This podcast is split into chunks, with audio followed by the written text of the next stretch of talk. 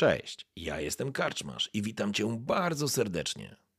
Niezwykle miło mi Cię gościć w progach mojej karczmy.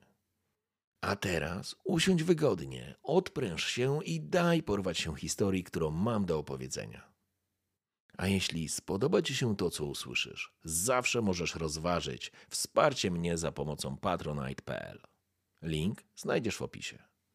Życzę miłego słuchania. Oby nam się!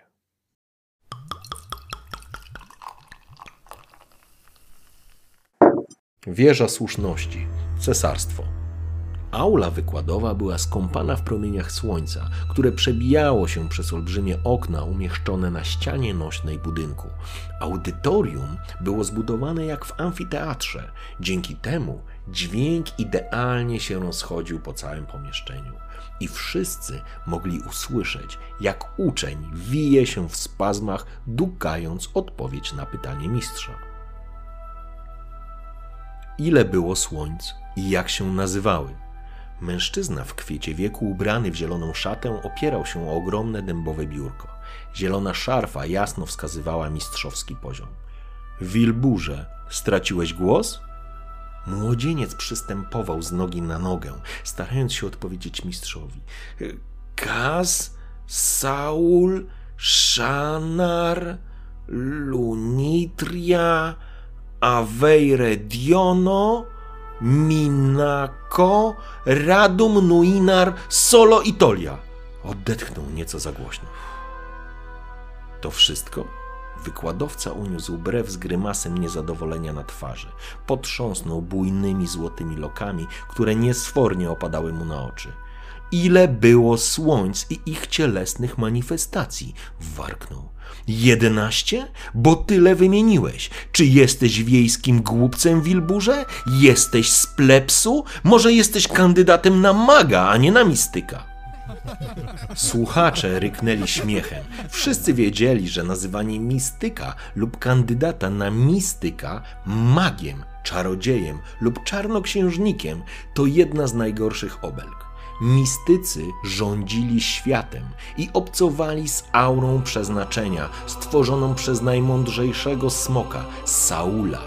Natomiast magowie bawili się ochłapami mocy, prezentując banalne sztuczki prostym wieśniakom.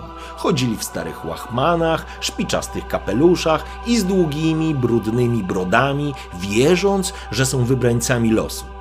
Absurd. To jak, Wilburze? Wyczarujesz nam królika? Zapalisz świecę? Czy może sprzedasz eliksir na potencję? Mistrz świetnie się bawił, a pozostali uczniowie wtórowali mu głośnym rechotem.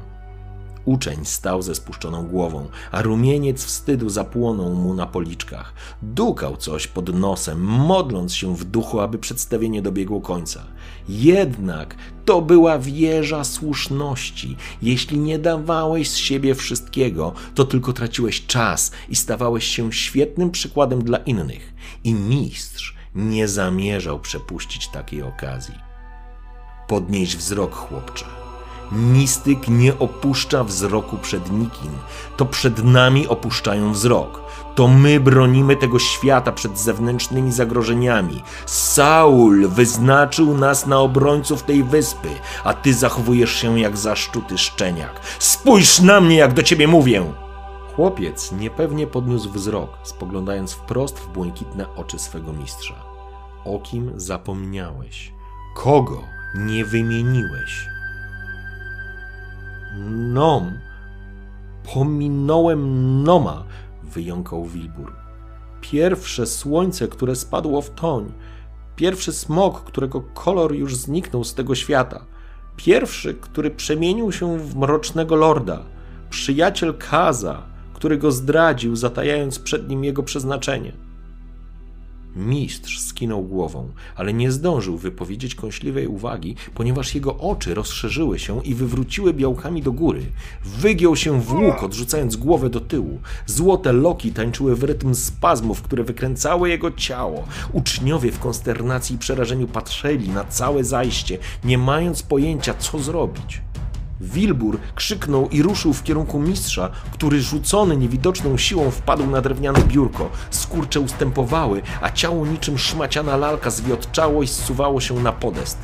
Uczeń był już przy mistrzu, przyklęknął i próbował go ocucić. Mistykowi płynęła krew z nosa i uszu, przyklejając złote loki do spoconej i pobladłej twarzy. Z ledwie otwartych oczu biło przerażenie.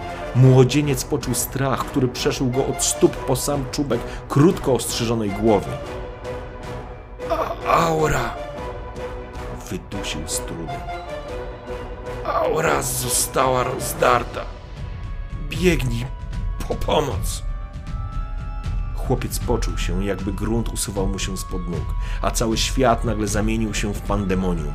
Aule wypełniały krzyki i wołania o ratunek. Ktoś wybiegł, szukając wsparcia u starszych mistyków. Jak to możliwe, żeby aura przeznaczenia została rozdarta? I przez kogo? Przecież to niemożliwe! I co to do cholery oznacza?